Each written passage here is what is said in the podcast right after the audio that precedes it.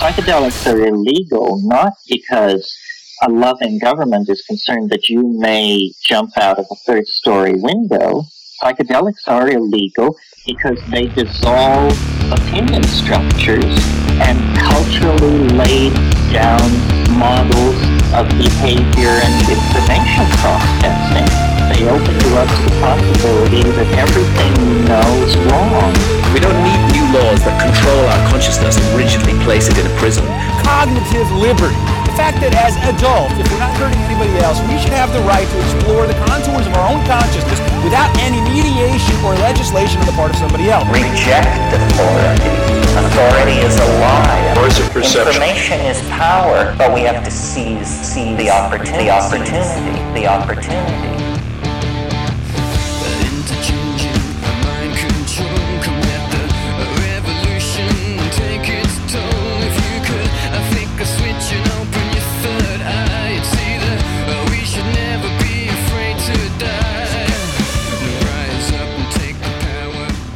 Well, welcome back, everybody. Welcome back to the storytelling segment of Mikeadelic. Um, yeah. I should just sing this whole podcast. Actually, I've gotten requests from people to just do the whole thing in impressions. So maybe I'll do maybe I'll do a couple uh, of those just right off the bat. What do you think? That I think I think that'll work. So we could do we could just try a couple things. I mean, normally I just introduce the podcast. Hey, what's up? Welcome back. La la la. Boring, right? Like, who wants to hear that? This is Mikeadelic. This is supposed to be like a fun, cool, hip, psychedelic place, man. Far out, man. So we could start it. You know, we could we could do something like, hey, wow, wow, wow, wow, wow, welcome to Mikeadelic. Ah, you know, something like that. that. That doesn't really sound good. We'll probably have to maybe add some effects in later, but we probably won't because we'll just leave it in because it'll be funnier that way. Um, or we could do something like, hey, welcome back to the world's best psychedelic radio show. I'm your host, Mike Bragatelli. Here we go, folks. Who's ready to talk about weaponized hallucinogens? Or we could do, uh, what other kind of like intros can we do? Like, um, hey, yeah, we did a singing one like, da da da, get your coffee in the morning. Get ready, come on down, because it's Mikeadelic time. Boo doo boo. I don't know how to do the rest of this song. I can't rhyme. Okay, um, we're having fun here today. We are having fun on a hot, hot summer day in New York City where it is just impossible not to walk around and be completely drenched and soaked. But I don't know. I, I, I see some people walking around and they're not sweating. I'm kind of like, are you human? They're not human. They're reptilians from another dimension here to take our souls. Oh, that's another that's another voice I could do for Mikeadelic. Like that that kind of weird Mikeadelic. It's the psychedelic talk show, ladies and gentlemen. Oh, you know what? Duncan Trussell has that. Fuck you, Duncan. Yeah, man. It's all like you're in your earbuds and shit. It's a fucking podcast goop that you want, brother. You're God, man. That was my Duncan Trussell. I don't know. I let me hear your request. I want to hear requests for impressions. People have been telling me that I do good voices. I know I do good, but I, I'm so bored. I don't know what to do. You know, we could have Arnold Schwarzenegger host the show. Obviously, that's an easy one. Everyone can do an Arnold impression, so I'm not even going to do it. All right. Welcome back to the show. We had some fun. Got that out of the way. That was cool. Now let's get to the serious meat of the podcast. Thank you for listening to the show. I'm like amazed. I'm like really like blown away. Like we're getting like a lot of listens every week. It's like really cool. A lot of people writing like awesome positive reviews. People messaging me all the time like, "Hey Mike, like love the show." You know, feel free guys. Please add me, follow me on Twitter, message me on Facebook, ask me any kind of questions. I don't have anything to do with my life. I sit around. It's all for you. It's all for you. Okay? I'm devoting my life in service to you people for the good of humanity, okay? Um, but yeah, seriously, if you like the show, please subscribe, leave a nice little rating and review on iTunes. You know, follow me on SoundCloud. Um, I just applied to be on Spotify and on Stitcher and a couple other places. So maybe the show will be available in other areas and whatnot of the web that I'm unfamiliar with. But, you know, video game playing nerds that live in basements know. So we'll get the show out to those people because they need to hear it too. And, uh, and yeah, so if you like the show, please show your support, okay? Nothing better than public support. Otherwise, people just think I'm some lunatic talking about drugs, which is not the case, and you know that. So, thank you very much. Thank you for supporting the show. Thank you for listening. Please like, share, subscribe, blah, blah, blah, all that stuff. Be a part of the fascinating, fast-growing, psychedelic podcast on the East Coast, uh, coming from you from New York City, all the way in the Gas Digital Studios. Okay. Yeah, I'm feeling. I'm just feeling really good today. It's just like a hot summer day. It's like middle of the summer. Like feeling good. Got a got a clean apartment. Not by my doing, but it's it's nice. I like. Many many people mistake that I don't like nice. I like nice things. I just don't like to do them. Other people can do them for me. I, I appreciate that. So that's why that's why I need your support.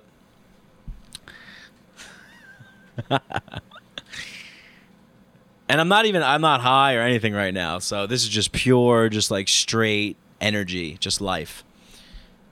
Welcome back to the show. Welcome back to the show.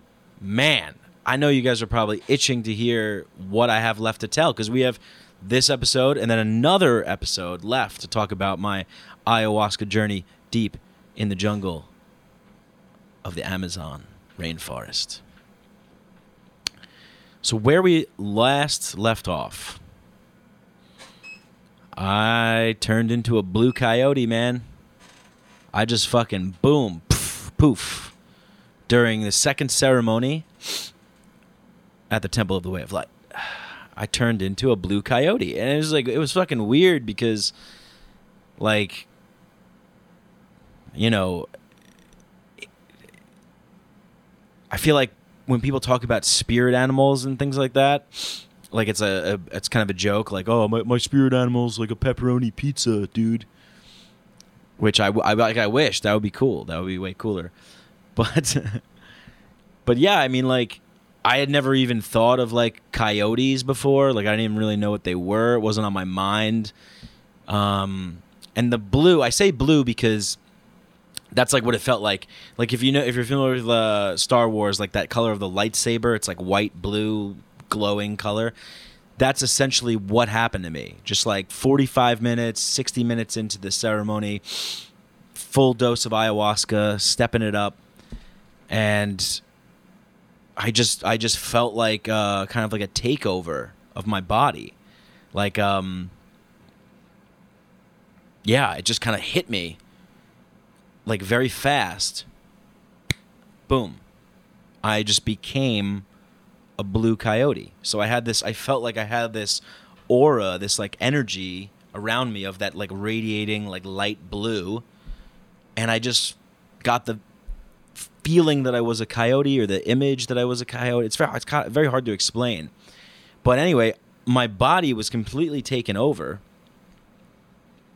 You know, I wasn't really in control necessarily of like the movements and the noises that I was making, because what happened was I start I did start making noises. Now, in the ceremony at the Temple of the Way of Light, we're asked to kind of remain to ourselves, so to speak.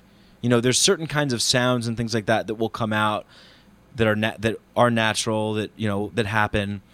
But if you're if you can control it, they ask they ask you not to like you know really scream and stuff like that. Where I know as uh, other places like maybe like Blue Morpho, Hamilton Souther's place, um, I, I saw in a documentary uh, documentary Metamorphosis. You know, the, the people are all in a circle and they're all screaming and they're panting and moaning and shouting and, and he's standing there going sha da da da sha da da you know. And uh, it's just not like that at the Temple of the Way of Light. They just do things a little bit differently. I mean, maybe there's some kind of benefit to being able to scream and let it out and stuff like that. But I actually didn't re- really even feel the need to. I mean, whatever kind of came out of me came out.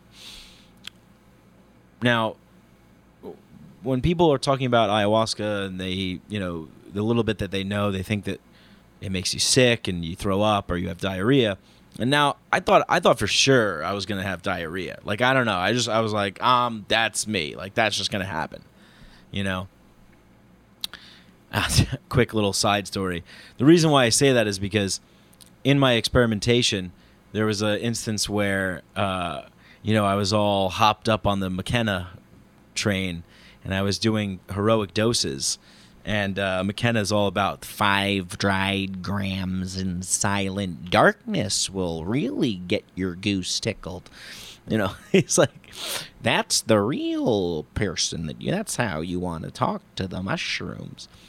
So that that's what I was doing. I was experimenting, and um, and one night, I you know, respect is the thing that you must have for these. Like, that is the one thing, if I can say, if anything, that is probably one of the most important things. I mean, set, setting, of course, but you really must have respect for these things. So I, I guess I didn't have the proper amount of respect for the mushrooms, but when I did take this uh, heroic dose well, the first time I did, um, the best way I could describe it is I got played. Like, it was like, it was a big, like, cosmic joke. It was like almost like the mushrooms were laughing at me. Like, I was having, like, you know, I was having visions of, like, these kind of little elf things that, like, McKenna talks about and stuff, and they were, like, laughing at me and mocking me, and they were basically like, oh, like, heroic dose, like, you want us to show you something cool, like, we're gonna send you to the bathroom all night. So basically that was the story of my heroic dose night. I, you know, I pissed myself and then I went to the bathroom all night. I think I might have told this story actually on a podcast a few a few a few podcasts ago with uh, Mookie Thompson, microdosing and overdosing. Pretty sure I told this story.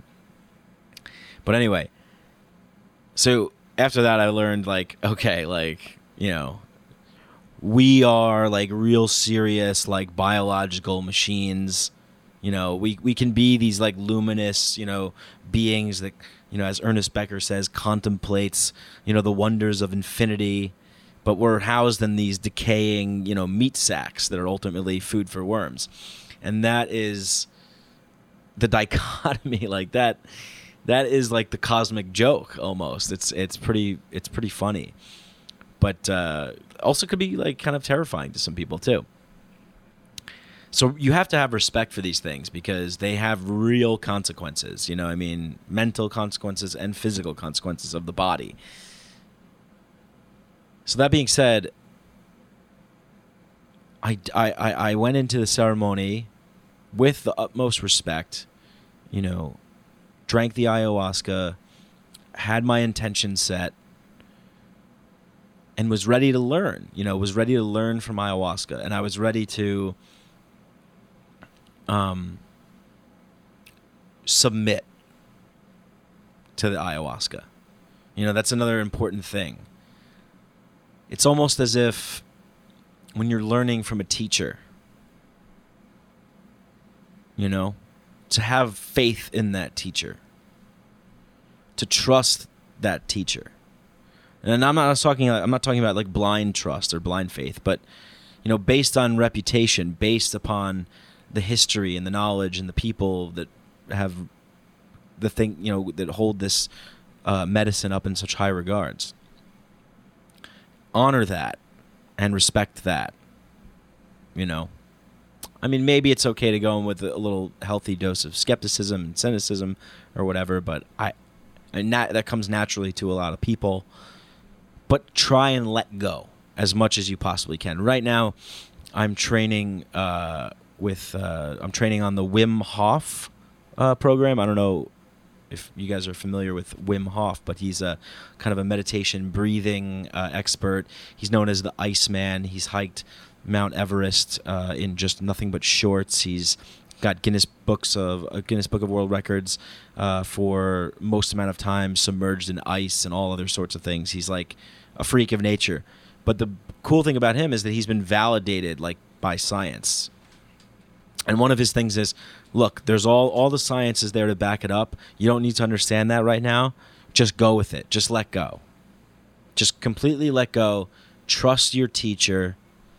And submit yourself for an education. And so that's what I, that's where my head was at. That's where my head was at going into that ceremony. And my intention was set and I was ready. And I was like, look, like I said before, I'm not trying to fuck around. Like I came down here for a real serious purpose, a real serious reason.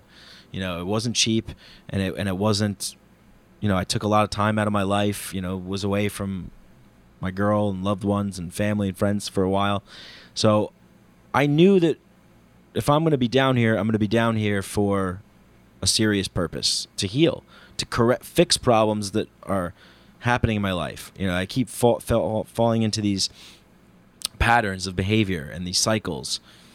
And if I could change that, if I can help improve myself, then I would feel confident going forward in producing things of value, you know, like I would feel confident in just being fully myself, you know, and, and, and that in turn would have a ripple effect in all areas of my life and people I know and things like that. So I had a good understanding of why I was there, what I wanted to accomplish.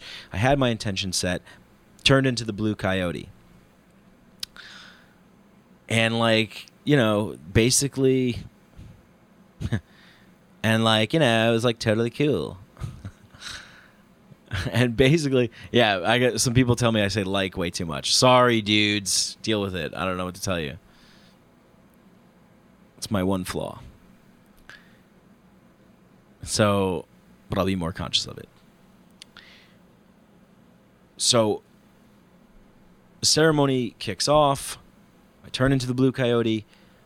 And I start moving in like an animalistic kind of way. I start moving like an animal. Uh, not necessarily the movements of like a coyote. I don't even know what the fuck those movements are, but I just started moving like an animal. I started, you know, I was like on all fours at one point, you know, downward dog kind of positions, things like that. And I started making like a growling sound. And like I said, like I, this wasn't like consciously going on in my head. I wasn't like, oh, I better start growling now because I'm a coyote and that's what they do. It just happened. It's just, it's that's just what happened. It just came out, and it. it mu- I think later I found out like uh, the girl next to me was like, "Yeah, I was kind of scared at first, but then, but then I wasn't after." But it was kind of just like, like these deep kind of guttural growls, not loud, just kind of like that.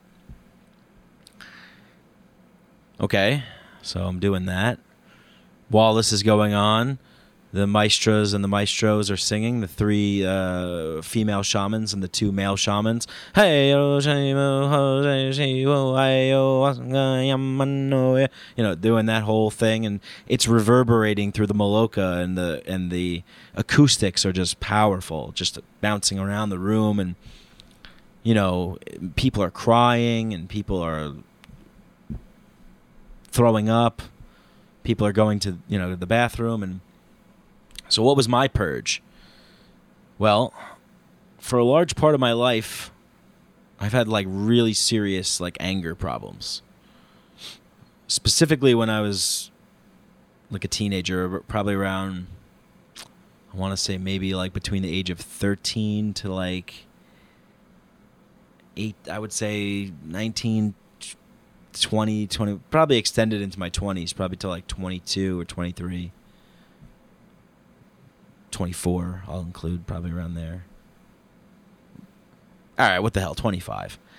thirteen to twenty-five, I think I, I, you know, it was probably at its most intense, like between thirteen and nineteen or twenty. And uh, yeah, I mean, it was really, really, I mean, I was just filled with uncontrollable rage, and it like felt really good, you know, in like a weird, like, I'm a huge Star Wars fan, so I just equate like everything to Star Wars. So the best analogy I could come up with is when Anakin in in uh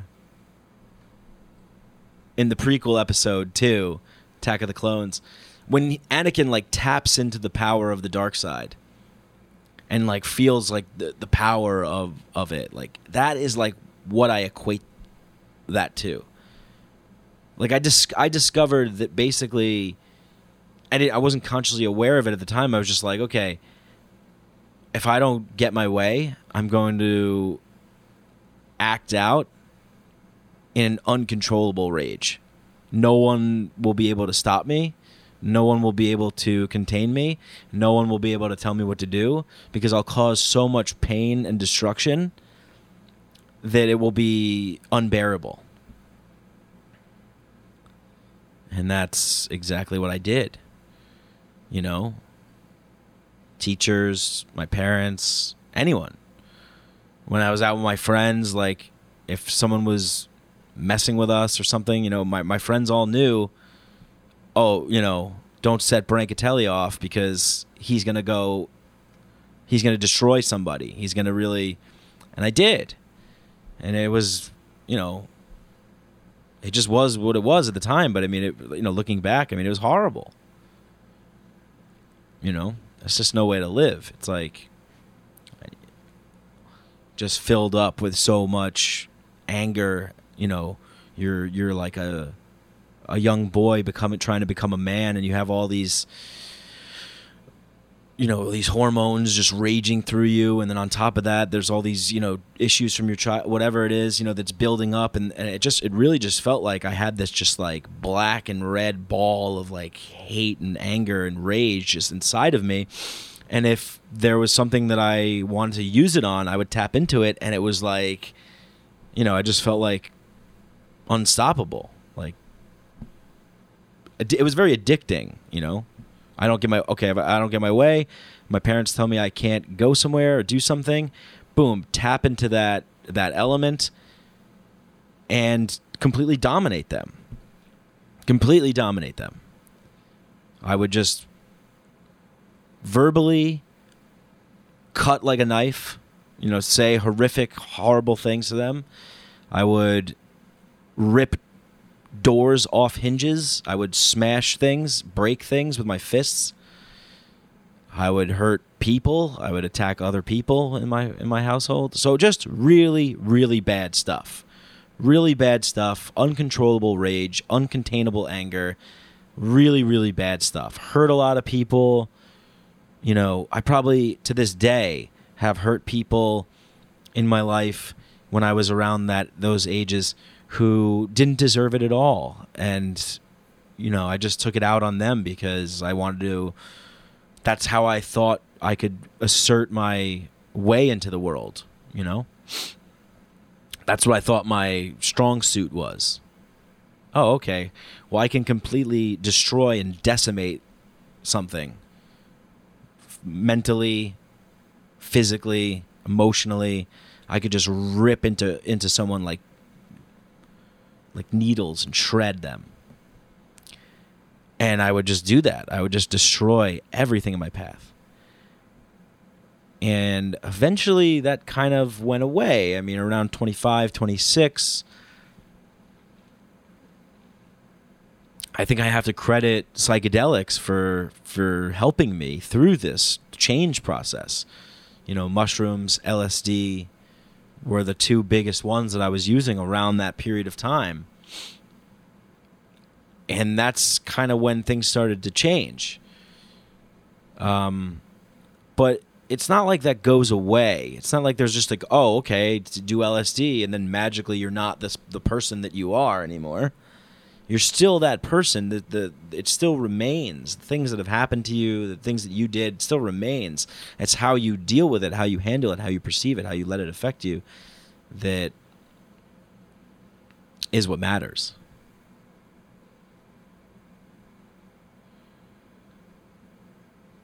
So I think I kind of turned it in on myself a little bit, and that's what maybe led me to be depressed, you know, to kind of suppress all that anger and that rage. And it kind of mutated into a, into a depression, you know, kind of like now it's, now I'm hurting myself. Now I'm tearing myself apart. You know, now it hurts me. So this came up, you know, I mean, this is what ayahuasca does. This is what ayahuasca is for. Revealing to you, showing you, teaching you, educating you. showing you hallucinations, I, I, I guess you could say, but to me, they're more like visions. Like, to me, the ayahuasca ceremony was like an education. It was like being in a in a... It was like my whole life I've been kicked out of school. I've hated teachers. I've been looking, I've been searching for a teacher to really teach me, like really. And this was the it. Like, this is it. Like, I, my mind was blown. Like, I, I was continuously throughout the ceremony going, oh, oh, that's why. And then I would ask it. I would say, oh, well, show me more. Like uh, one of those, like, um, I don't know, maybe like a genie magic thing or whatever. It's like, oh, okay, now you have the answer. And it's like, now show me another one. Show me the next answer. Why did this happen? Why did that happen? So that's what I was doing. Um, as I was kind of growling, and as the maestros and maestros are singing and they're going around the room and the puking and everything, and the, and I'm like, you know, I'm, I'm my body is kind of like almost convulsing. Uh, you know, I'm, I've been taken over by this kind of coyote spirit animal thing. So I'm I'm all going from all fours, then I'm standing up on the mat, and I'm and I'm growling, and then I'm having these visions, and I'm learning, and I'm going, oh, okay. So that was very powerful. Very, very powerful. I mean, it's so hard to find the words to describe, but it's it really was mind-blowing. Just mind-blowing. And so I learned about where my I learned about my anger. I learned about where it came from. Why, you know, I had so many questions when I went into ayahuasca, like, why, like, how is it possible that I am the way that I am? Like, how was I born to be like that? Like, why did that stuff happen? Like, how come my brothers weren't like that?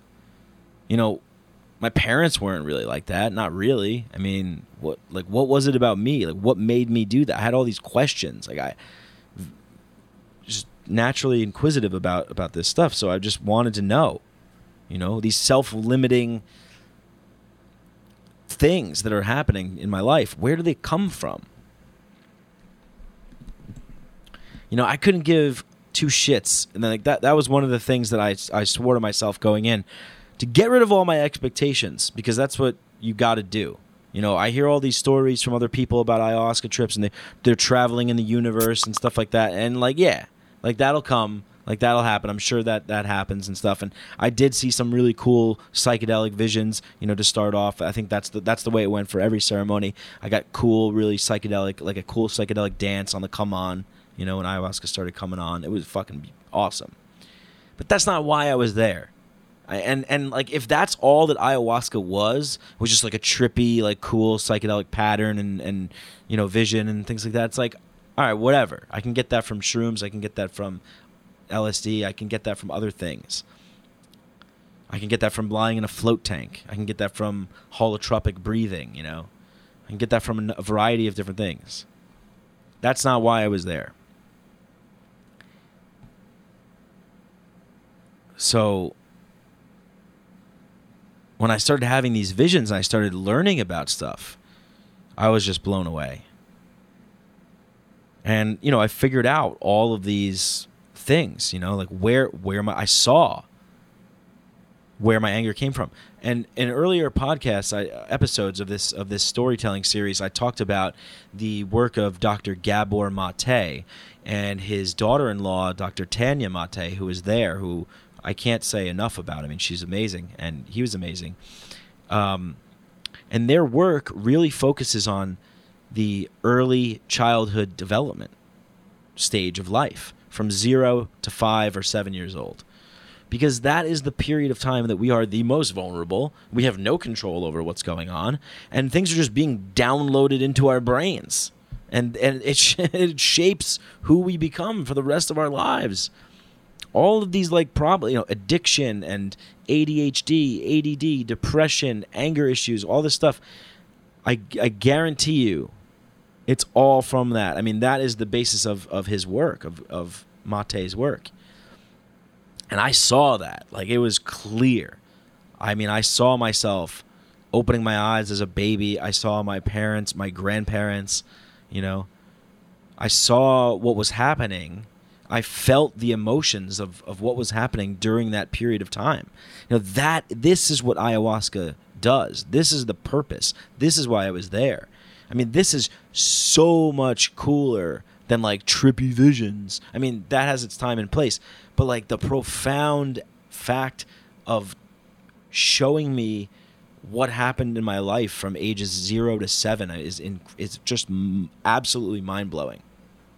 And so you don't really have like, you know, you have all these memories in your brain, but you just don't remember them in the way that you would normally remember memories after those ages, because we've lived lives where we're able to kind of have a context and we're able to put those things in their proper place and have like a real, you know, file for them. But in those ages, we don't know shit. Like, we're just fucking, dude, we showed up to the party. Like, what's going on? You know, we just got here. Like, someone fill us in. And we're just getting filled in. Those years, they're just filling us in. And some people have horrific nightmare childhoods, just beyond, just terrible, you know, molested and, you know, things like that. I mean, and, you know, the, the thing that I learned from this ayahuasca journey and sharing with the people that I was with, these beautiful twenty other people that I was with when we did group sharing exercises and stuff, is that no matter what happens to you in those, in that period of time in your life, it's not your fault. It just simply is not your fault. And no one ever really told me that before. And no one ever really, like, put it that way. And I didn't really look into this work.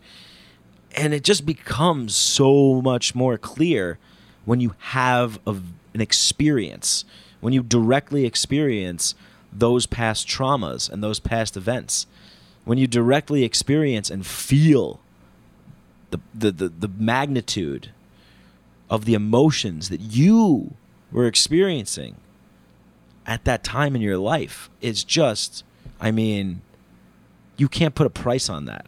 It's crazy. It's crazy. When I experienced that, I thought, oh my God, I have such a clear vision of where my my suffering and my emotions, my what I once thought were uncontrollable emotions, are coming from.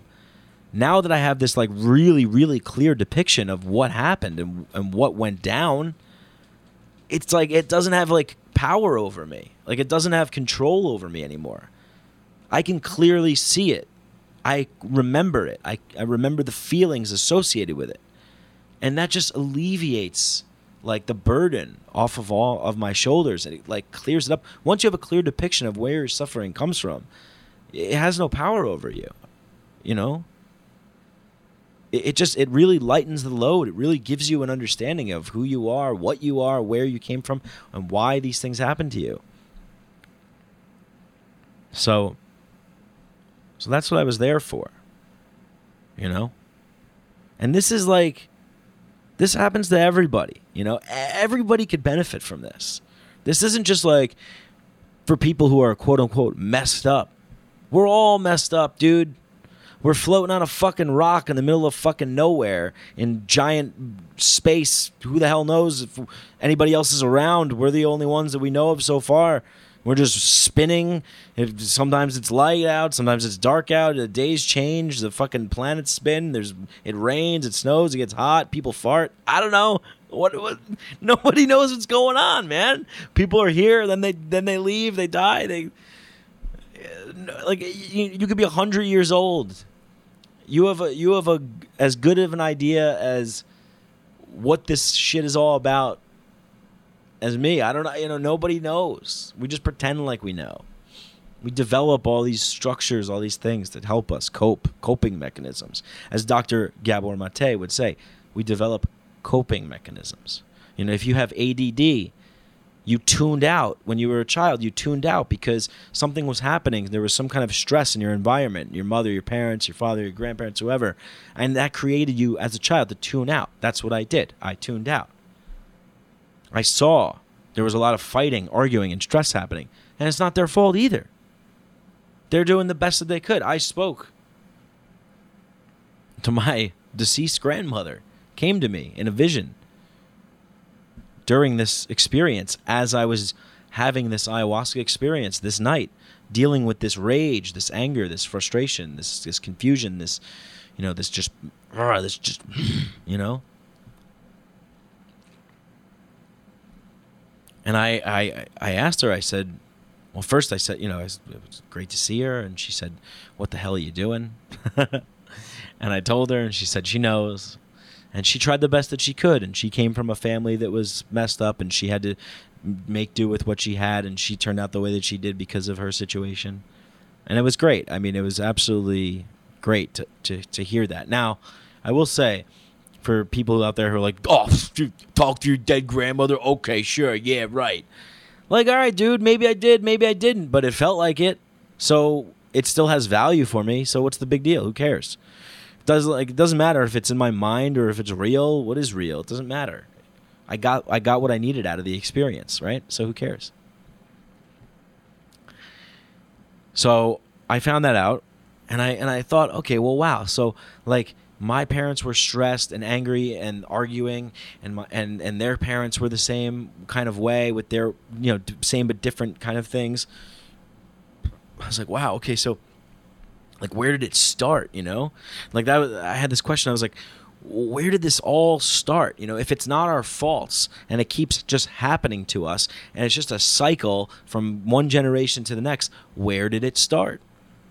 And then, like, boom, like I was smacked into the center of the universe, and it was just black and dark, and there was just one giant, like, white gold star, like, just exploding with, like, white light, radiating white energy light with, like, a gold, like, glimmer to it, like a sparkly gold glimmer, and it was just white energy and white light and blackness all around, just bright blackness, like, really just, and I go, okay, like, what am I, like, what is this? Like, what, you know, where did this separation of, like, where did this anger, where did this confusion, where did this stress, where did this all start?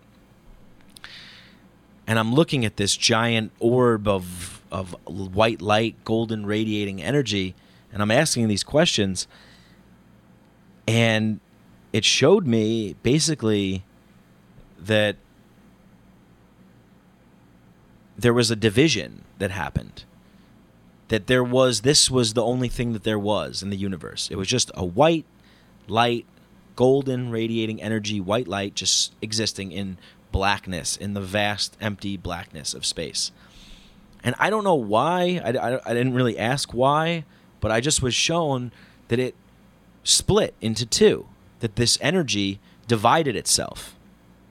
Maybe out of boredom, maybe out of whatever, I don't know, you know, just maybe because it felt like it wanted to give something to existence, you know, it wanted to create. It's a creator. We're all creators. We are all creators. So this thing just created this other thing. And the other thing that it created was a bright, glowing light of kind of orangey fire, like a sun. You know, like a fire energy. It was like, it looked like a a ball of fire, like a ball of of energy swirling around with, like, orange and red kind of elements to it, yellow, like, you know, whereas the other one was more white and kind of golden. And then it showed me that, like, this second piece, the piece that the first one created, this division, this orange energy, this fire energy, for whatever reason, decided to attack its creator, you know, like it. And every time it, like, I think maybe it was that because it was like, I want to show you what I can do. I want to prove myself to you. And that, and that kind of reminds me of, like, a, a Freudian kind of complex where I, I forget what it is, but the boy wants to challenge the father. You know, he wants the father out because he wants the mother's love, like, for himself, like that sort of thing. And in that context that I'm looking at it, the mother is the space that we're inhibiting, the space. And the father is the is the, the white light, the creator. And this division is the sun, is the, you know, and it's like, it's basically like saying, I want to show you how powerful I am, because I want to inhabit this space too. I want credit as well for existing, for being here. You created me, but I'll show you. You know, that was the message that I got. That's the vision that I saw. And I saw every time this fire energy attacked this white light energy, that it would weaken. It would hurt, you know, it would hurt the white light energy, but it would also hurt itself. It would also hurt itself as well. So as a strategy not to hurt itself, the fire energy divided, and it created more energies. More fire energies. And then the white golden light energy, the creator energy, was like, oh shit, motherfucker's got an army over here. Well, I better divide, take the risk of dividing again. Maybe I'll create some crazy fire energies, but I need some white light gold energies. I know I could pop out a couple of those, hopefully. So it did. It divided like a motherfucker. It just, div- it just was like, I'm going to divide like you've never seen division before, buddy. And it did. And it did create a couple fire energies, and they went over to the fire energy side, but it created like a shit ton of like white light gold energies. And the fire energy just like couldn't handle that. It, it was just like blown away. It was like, I don't understand like how you created all these like white light golden energies. And like what, how did you create all so much more than, than me? And how did you create so much more in such a fast and such a quick amount of time? The fire energy noticed that it it couldn't keep creating more fire energies as long as it kept attacking, because it would kept hurting itself. And when it hurt itself, it couldn't create more. So it, it, it noticed that it had to be very strategic in its attacking and, and, and things like that. And I don't know. I mean, this is the vision that I saw. This is what I saw. You know, I mean, it's subjective to me. This is not objective. This is not like the, how the history of the universe went down. It probably has something to do with, you know, relating to my personal life, my struggle with my parents, my anger, and, the, and that sort of thing. But this is the vision that I got. I said, where did this separation come from? If we're all mistreated, if we have all these traumas, if we have all these problems, and it's not our fault, and we develop them early in life, how did it start? Why did it happen? So that is the vision that I got and I learned. And then it kind of like sped up time, I guess. And what I saw, what I learned, the next stage of the vision was that we're all these creator energies. We're, we're all these stars in the universe, in the sky. We are, as Neil deGrasse Tyson says, we are made of stardust. When I look up at the sky, I don't feel small, I feel big, because I know that the atoms and the elements up there are the same ones comprised in me.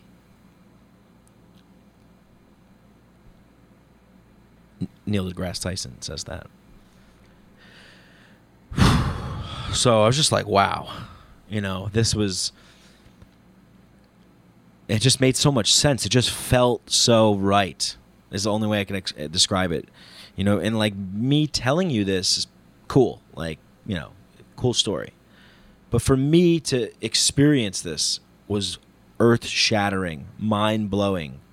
The feeling, the sensation, you know, that I have on I like during these visions and emotions, euphoric, almost, you know, euphoric sense. So I learned that, like, basically we're all these energies. We we are these stars. We are these energies. And some of us are just these raging fire energies, and some of us are these white light golden energies. And there's a lot more white light gold than there is fire. And every time the fire attacks, it hurts itself. And then I had a vision of Ron Paul. What? Yeah, Ron Paul. Out of all people. I mean, one of my heroes for sure. Tripping on ayahuasca in the jungle in Peru. All of a sudden, Ron Paul appears. And the, the, the reason why he appeared is because Ron Paul always uses this quote by Victor Hugo where he says, nothing can stop an idea whose time has come. And that just clicked in to this vision that I was having. It was like, oh yeah, we're all these like white light golden star energies, and this fire energy is just bashing its head against the wall, trying to attack us, trying to dominate, trying to take over. It never will, it can't, it causes a lot of harm, it hurts it hurts the white light golden energies, and in the process it scars and hurts itself. And I thought, well, that's the idea. The idea is that we, what we are is we are love. We are everything. We are white light, golden energy. We are love. We are unity. We are peace. We are all those things. But we also have the capability to be fire and anger and rage and destroy. But we have to know that that is not something that we want to showcase to control, to, to assert ourselves, because it will take away from our power. It de- it de- it, it devalues us. It hurts us. We hurt those that we care about. We hurt others in the process, and we hurt ourselves. So it's better to be the white light golden energy, retain the the the, the power that you know that you can create the fire energy, but only use it when necessary. And and it just cl- I mean, that is like the essence of libertarianism and non-aggression, and you know, the non-aggression principle. Everybody has a right to exist. Everybody has a right to live and decide if they want to engage and and and uh, you know, participate in things voluntarily. The minute that somebody initiates aggression on somebody else, they're the ones that are wrong. They're the ones that are in the wrong. We, be, you know, th- the belief is to not be the initiator of force and aggression, to be the defender, to be the protector, to be the white light golden energy that knows that it has the capability to destroy but holds on to it for defense and for asserting itself in other ways. So that was just like really profound, really, really profound, really deep, really profound. And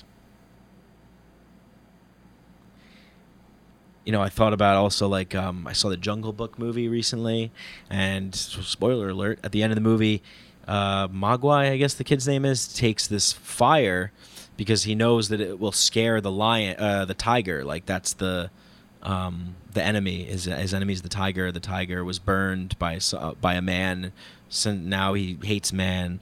So the, the kid takes the fire and runs through the forest to go attack the tiger, like, as a final showdown to, like, you know, because the tiger keeps bullying everyone and killing people. But in the process, he, like, drops some of the fire off the torch, and it, like, burns, like, the whole jungle.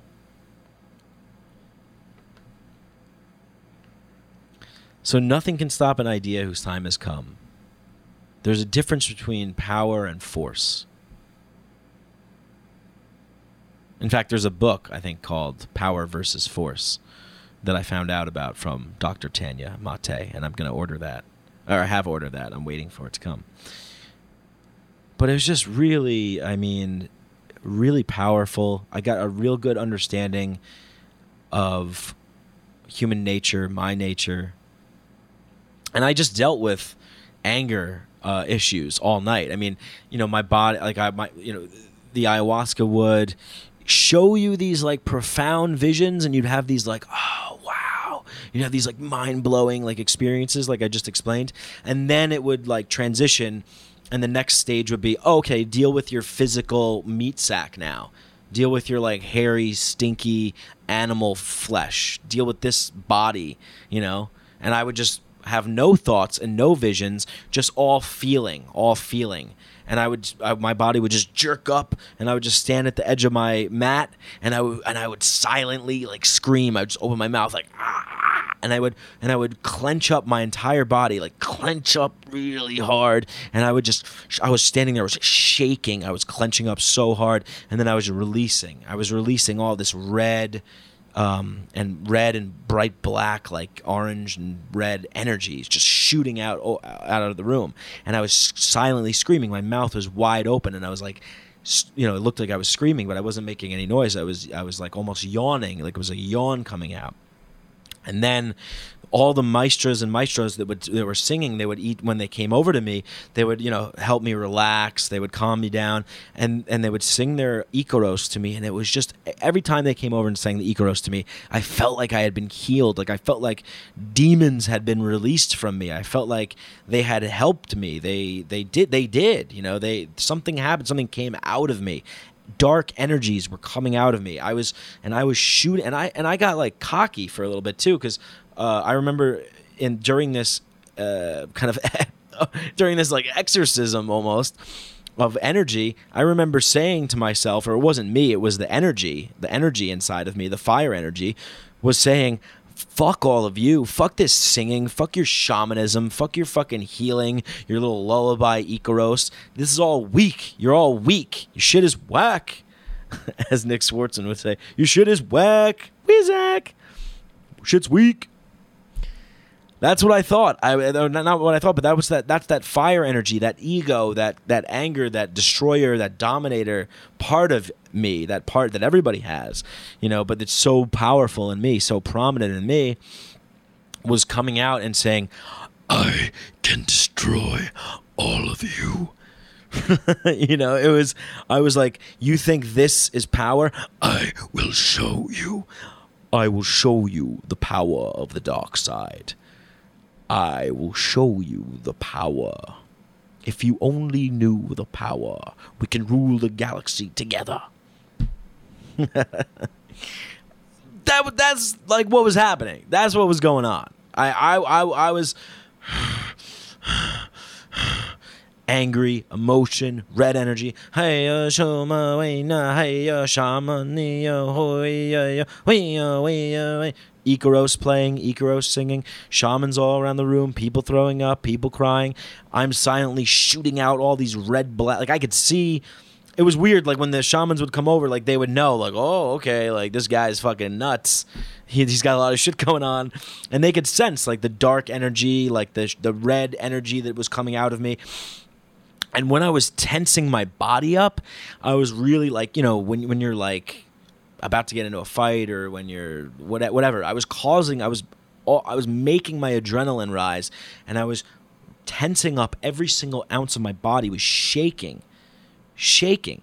Like, I, I wish I had better words to describe it, but it was, I felt like a tingling, vibrating, like I've never felt before in my life. And then just, just shooting red, dark energy out, and and thinking in this like demon way, you know, like, I will destroy you all. Like this, like this energy is so much more powerful. Like, and then I and then they would calm me down. They would sing their Iquitos, and they would, you know, do these things where where they would, you know, touch your head and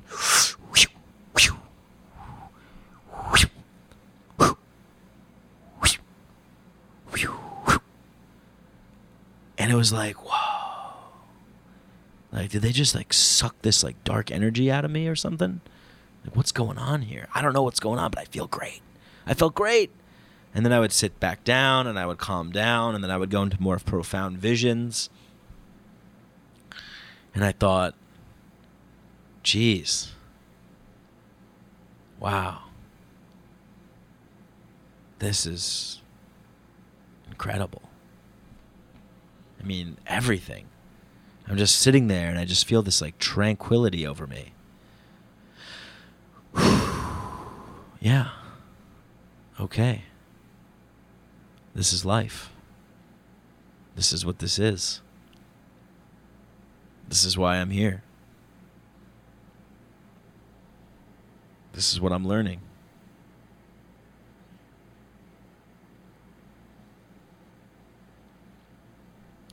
Very profound.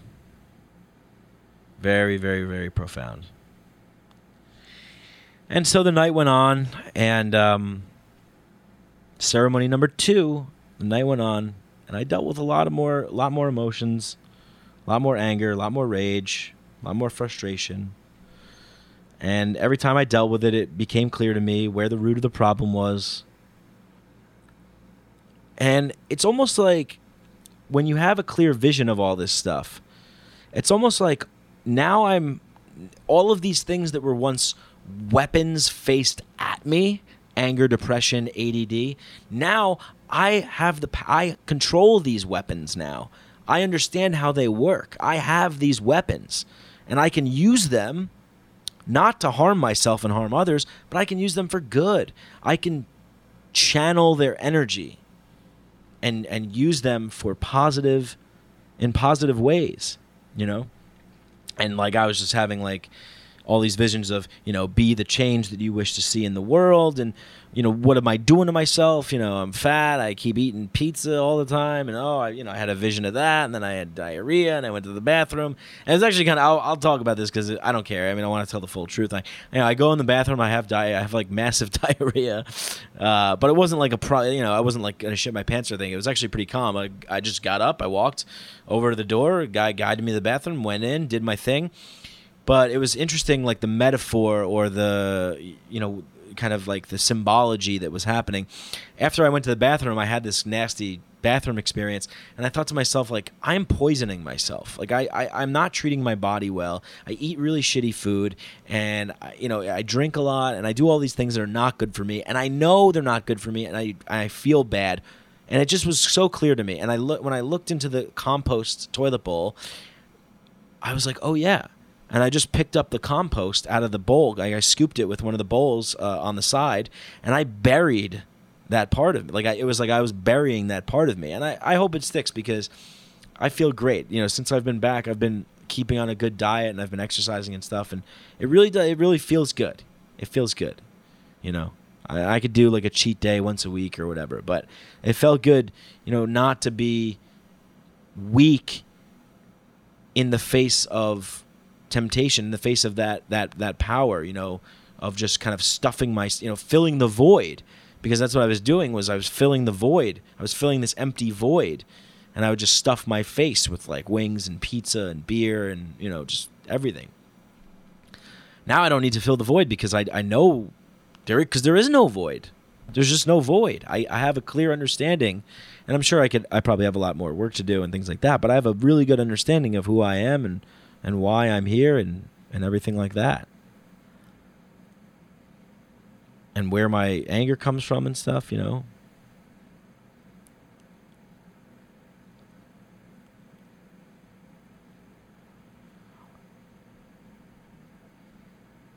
So then, that was really great. That was really, really great. And, um... So, yeah, so then the next day I I went to go share, and I'm like, hey, I turned into a blue coyote last night, you know. And uh, Doctor Tanya Maté was like, ah, the coyote, the trickster, the jokester. And I was like, oh, yeah, that makes sense because I do comedy. And so I looked it up after, finally, when I was able to get internet connection when we went back to the city of Iquitos. I, I wanted to look it up right away because I wanted to know more about the spirit animal totem, the blue coyote. So I'll read it to you now. The coyote often symbolizes the trickster or the joker. However, its symbolism is associated with the deep magic of life and creation. It can be considered as having the following meanings. Jokester, the adaptability, uh, adaptability. It reveals the truth behind the illusion and the chaos. Playfulness, paradoxical nature. Pers- uh, personality, difficult to categorize, difficult to label. Beware of the dark side of things and play on your resources. Wisdom delivered by the coyote spirit animal is rarely direct. The way of the coyote is to teach through other ways that don't appear straightforward. It may also include subterfuge or trickery, which is its goal to deliver its message. Excuse me. Don't be fooled by the coyote's way. Actually, that's funny. Uh, I, I think, I'm not sure if it was at the end of that ceremony. It might have been. But it, towards the end of the ceremony, it, it, it kind of weans down. And it's like, hey, oh, shayma, hey, we, oh, shayma. You know, and, the, and all the singing kind of comes down and gets quiet. And it's like three a.m. It's three in the morning. So the the, the it's quieting down and we're getting ready to kind of end the ceremony. And there's a period where it's just really silent. And then the, the shamans will actually all start singing again, but this time they're together the way that they open the ceremony. So they open the ceremony all together in the middle singing. Then they spread out and they circle around and they sing to each of us individually. Now they end the ceremony by all going back to the center and singing individually and together, you know, different things. But there's big gaps, like fifteen-minute, what felt like fifteen-minute gaps in between, so it'll be really silent, and then they'll just start singing again, and then it'll be really silent and be like, oh, is it over? No, they start singing again after like fifteen minutes of silence. So during one of the periods of silence, I think I just like I just went I just farted, and and everybody laughed, like the shamans laughed, you know, some of the people that were still kind of with it in ceremony laughed. It felt good. It just felt natural. It felt right. I I just had this like ball of gas in my stomach, and it just came out. I was like, I'm not gonna like go outside. I'm just gonna do this right here, you know, like. So yeah, I don't know. Trickster, jokester, coyote. And um, oh yeah, and then I and I wanted to know. I was like, why, why blue? Like why, why, why, why did I turn into like a blue coyote? Like what is that? What does the blue have to do with it? So then I looked at blue. Like what is blue meaning? Like, you know, whatever. I searched on some sites and found some stuff. They said blue is a cool and calming color that shows creativity and intelligence. Blue is sincere and does not like to make a big deal out of things or attract too much attention. Blue hates confrontation and likes to do things its, do things its own way. Blue seeks peace and tranquility, promotes physical and mental relaxation.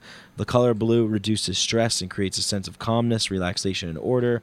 It's known to be a good, a good uh, at communication, especially communication with your voice. It's also the teacher, the public speaker. The color blue is your helper, your savior, your friend in need. Blue likes to build strong, trusting relationships.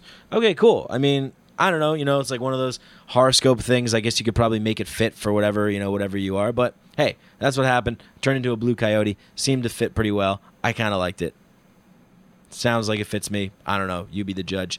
But hey, whatever. it, it was cool. And it was profound. And it was just a great experience and just such a, a an important lesson. And like, I'm never going to forget that. And it just gave me so, it just gave me so much power. It was so profound, so powerful. You know, people were asking me, like, you know, the next day we talk at lunch and things like that, and like breakfast, and like people like, you know, asking me about it, and like during sharing sessions, like I shared, you know, like what happened and stuff, and just powerful, powerful. I felt a lot of power. I felt energy. I felt love. I felt connection. I felt unity. I felt anger. I felt hate. I felt rage. I felt all that. That was the night that I dealt with all that shit. It was fucking bananas. So then the next ceremony, ceremony three. Very interesting. So now I have to, from ceremony two, I learned all this stuff about anger, rage, frustration. You know, I learned about all of these emotions. I learned where they came from. I learned why I tap into them, why I use them. I learned about my childhood, what happened. Okay, cool. Now I got all that knowledge. It's very, very clever. Ayahuasca is very, very clever. It it unfolds just the timing, the purpose, the intelligence of it. It gives you what you need when you need it, and no more or no less. It's just unbelievable. I... I on these podcasts describing this journey, I'm almost at a loss for words at times, so I'm just repeating like unbelievable, remarkable, amazing, incredible, beautiful. I mean, that's just the way it is. I don't know what else to say. Please submit some more vocabulary words for me. I don't know what else to say. But anyway, so now what do I do with all this, right? I got all this. I found out about all this rage, all this power, all this energy that I have, okay? Well, now what? So ceremony three, that's the that's where we're going. That's where we're headed. We're headed into the third ceremony. And we have one more episode of Mikeadelic, the ayahuasca journey left. I'm going to cover the third ceremony, the fourth ceremony, and the fifth ceremony, all in one long episode. Because the lessons that I learned in those ceremonies were really, really valuable. And the intention that I had going into ceremony three completely changed. I went in with one intention, and it showed me what I needed. It showed me how to dance. All right. We'll pick up next week on the final episode of the ayahuasca journey of Mikeadelic in one long final episode. Peace.